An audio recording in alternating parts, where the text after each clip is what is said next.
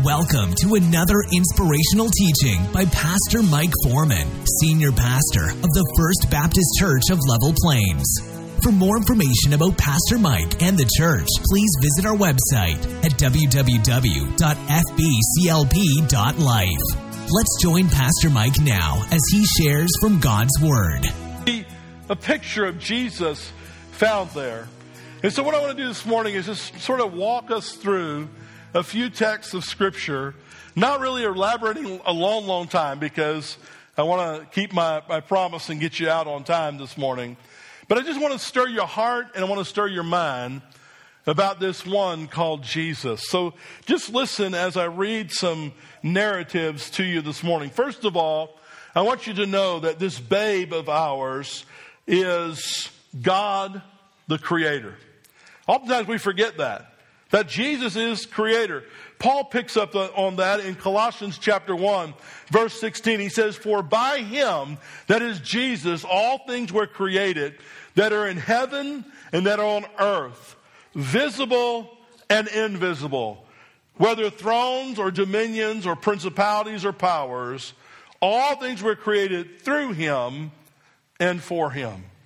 What a great reminder that when we begin to read the pages of Holy Scripture and we bump into Genesis chapter 1 verse 1 where it says that God begins to create, that God that is creating is Jesus. It is the word Elohim that's used there. It's the plural word for God in the Hebrew that helps us to remember that God in his being is one, but in his persons is three. That is, that God is in perfect unity in the Godhead, yet he is three distinct persons. So Jesus was at creation. We often forget that. But it's good to remember that because some believe that Jesus, in fact, was created, but he wasn't. When Mary gave birth to Jesus here in the narrative that we read this morning, this was not the beginning or the existence of Jesus coming to be. No, Jesus already existed. He is eternal. Why? Because he is God. And because he's God, he's the Creator. Everything that we enjoy, everything that we see, he created. Amen? But not only that, think about this. The babe is also the great I am who Abraham worshiped. Now think about that for a minute. He's the great I am that Abraham worshiped. You say, well, where did Abraham see Jesus? Well, according to John chapter 8, verses 56 and following, listen to what it says. It says, your father Abraham, Jesus talking to the Jews who are in opposition to him, he says this to them. He says, your father Abraham rejoiced to see my day. And then listen what he said. And he saw it and was glad. That's interesting. Then the Jews said to him, you're not yet 50 years old, and you have seen Abraham? And Jesus said to them, most assuredly I say to you, before Abraham was, I am. Before Abraham came into the world, Jesus was alive. Amen? And he says, I am. If you read the rest of that story, they thought he was a blasphemer because he claimed to be God.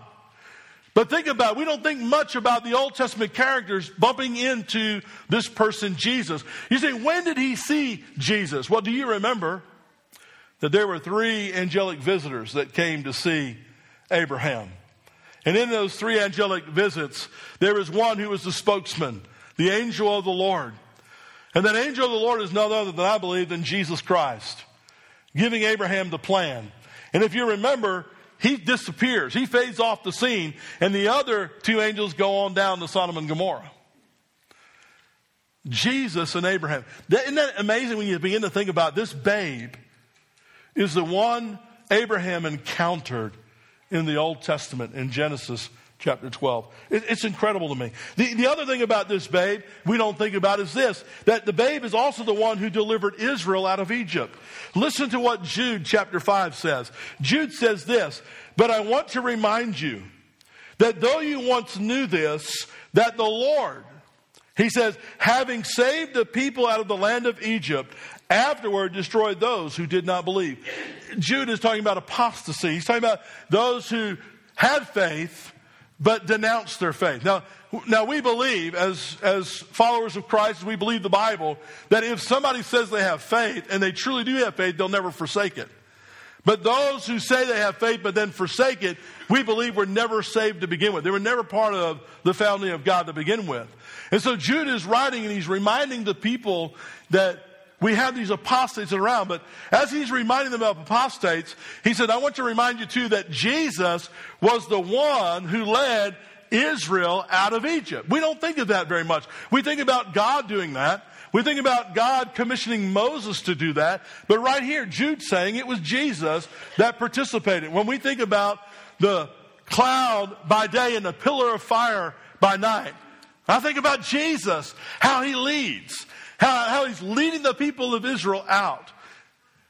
What an incredible journey when you begin to think about how Jesus shows up, even in the Exodus. And you know what's incredible about that is when you begin to think about, why did Jesus come? Why was he born? Why did he live a sinless life? To offer us the ultimate exodus. The exodus out of sin. Amen? Because we all were in bondage. We all were held captive by sin. Unable to do anything about our hopeless state. Yet Jesus would come and make the way. Amen? And he would do that through not a cloud or a pillar of fire, but he would do that by a cross. At Calvary. But not only that, I want you to think about this. He is also, the babe is also the fourth man in the fiery furnace. Do you remember Daniel chapter 3? There were three friends of Daniel, Shadrach, Meshach, and Abednego. And the Bible says that they refused, when the music played, they refused to bow down to the statue of Nebuchadnezzar. And when the word got back to Nebuchadnezzar, he was angry. He was so angry that he told them, excuse me, go and heat up the furnace 7 times hotter than what we normally heat it up.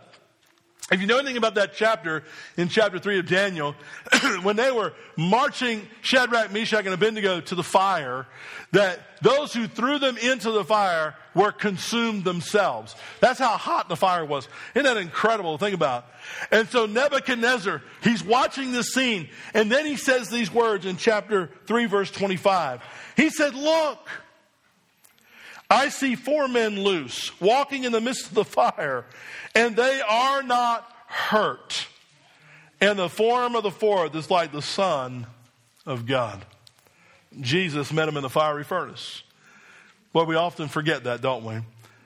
Jesus is a great deliverer, and here he delivers them from the fire of punishment by Nebuchadnezzar. Listen, he delivers from the fire of hell, amen, for us. Thank God for that. Aren't you excited that he does that for us? Thankful that Jesus would pay the punishment so I don't have to. That he took all my sin and shame and all the wrath of God he bore on the cross of Calvary. I don't have to bear the wrath of God because he bore it for me in my place on the cross of Calvary. That's tremendous. But listen, not only that, but we often forget that the babe, Jesus, is also the same one that Isaiah saw in the temple. Isaiah 6, he goes into the temple and he sees the train of God filling the temple. Well, listen how John chapter 12, listen to how Jesus responds to that incident. Jesus in John 12 says, therefore, they could not believe because Isaiah said again, he has blinded their eyes and hardened their hearts, lest they should see with their eyes, lest they should understand with their hearts and turn, so that I should heal them. Listen, verse 41. These things Isaiah said when he saw his, Jesus' glory and spoke of him. Think about that beautiful picture of God in the temple. That's Jesus. That's Jesus. You're saying, really, preacher? Well, hold to your seat. I'm going to show you in a minute in John's Revelation how that's Jesus. Then I want you to understand this. The babe is also the water that flowed in the wilderness. You know, when the people of God were traveling, they came out of Egypt and they had the water come from the rock. That's Jesus. You say, where do you get that? Well, Paul gives that to us. First Corinthians chapter 10, verse 4. Listen to what Paul says. And all drank of the same spiritual drink, for they drank of that spiritual rock that followed them, and that rock was Christ. Isn't that incredible? And you know, it's no surprising then that Jesus, on the last day of celebration, would cry out, "He who's thirsty, let him come unto me and drink." Wow. The water that Jesus gives is everlasting water. He told the woman at the well, "If you drink this water, you'll never thirst again." Jesus is obviously talking about giving salvation, amen? Giving something that will quench the soul. And then lastly, I want you to see, well, not lastly, but close, that the babe that we see and we celebrate is none other than the one that John saw in the Revelation. And by the way, the Revelation, we make it complicated, but it's all about Jesus. That's all it's about, revealing the Son. And so listen to John's narrative. In John chapter 1, he gets called up into heaven and he sees this great vision. He says, "I was in the Spirit on the Lord's day, and I heard behind me a loud voice as of a trumpet, saying, 'I am the Alpha, the Omega, the first and the last. And what you see, write in a book and send it to the 7 churches that are in Asia, to Ephesus, Smyrna, Pergamos, Thyatira, Sardis, Philadelphia, and to Laodicea.' And then I turned to see the voice that spoke with me. And having turned, I saw," here it is, "7 golden lampstands." That's the churches.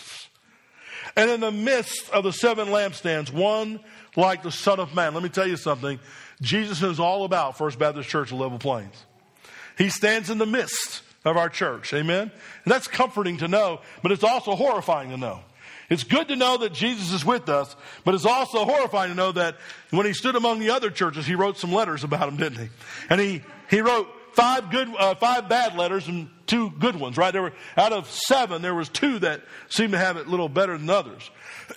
But he says, "And in the midst," he said, "I turned and I saw the 7 golden lampstands. And in the midst of the 7 lampstands, one like the Son of Man, clothed with a garment," here it is, "down to the feet and girded about his chest with a golden band. His head and his hair were white like wool, and as white as snow," he says, "and his eyes like a flame of fire. His feet were like fine brass, as if refined in a furnace. His voice is the sound of many waters, and he had in his right hand 7 stars, and out of his mouth went a sharp 2-edged sword, and his countenance was like the sun shining in its strength. And when I saw him," John said, "I fell at his feet as dead. But he laid his right hand on me, saying to me, 'Do not be afraid. I am the first and the last. I am he," here it is, "who lives, who was dead, and behold, I'm alive forevermore.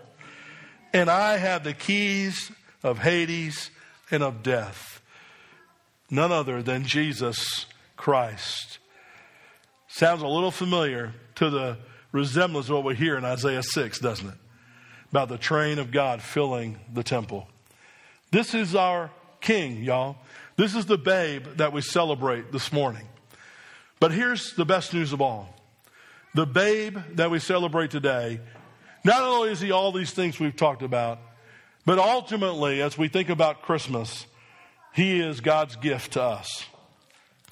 Can I just tell you this morning that the reality is that God so loved the world that he gave his only begotten Son, that whoever believes in him should not perish, but have everlasting life. See, the good news of the gospel, the good news at Christmas, is that the greatest gift was offered by God the Father through his Son Jesus Christ, and that's salvation. That you and I today, we can celebrate God. We can come into his presence, and we can pray at any moment, and we can worship this King of Kings and the Lord of Lords, because God gave the gift of his Son. And that gift involved death. Death of the cross. The death that you and I deserved because of the sin that we tote, the sin that we had, the nature of sin that really defined who we were, separated from God, without hope, without Christ in this world. The Bible says that when Jesus came, it was a dark world. And this light came and it shone into the darkness. But you know what? Even when the light shone, guess what? The darkness tried to overtake it. But the good news is that you can't snuff out the light of Christ. And the light of Christ continues to shine forth. And if you're here this morning, the greatest gift that you could receive this Christmas season is the gift that God has given through his son, Jesus Christ. So you don't have to try to earn your way to heaven. You don't have to try to buy your way into heaven. Listen, you don't even have to do religion to get to heaven. Isn't that good news? Because I'm going to tell you what religion will do. Religion will tire you out. Religion will put you in a burden. As a matter of fact, so heavy, Jesus said about religion, "Come unto me, all you who are weary and heavy laden, and I will give you rest." Following Jesus, having a relationship with Christ by God's gift to us is not about religion. It's about a relationship. It's about repentance. It's about repenting of your sin and putting your faith in God through his son, Jesus Chrisst. Realizing, that it's only his sacrifice on the cross of Calvary that buys salvation. It's only by his blood shed that your sins can be washed white. It's only by his resurrection from the dead can you be justified. And so as we celebrate Christmas and we remember this babe who is all these things, let us remember that the babe is ultimately your Savior. The one who came to be the Lord of your life. And he calls us to repentance. He calls us to faith. For it's by grace through faith only that you're saved. And so he calls us even this morning at this Christmas day to celebrate him, to worship him, but to surrender to him. Let's pray together. Thank you for listening today. And remember, you can find more information about Pastor Mike and the church at our website, www.fbclp.life.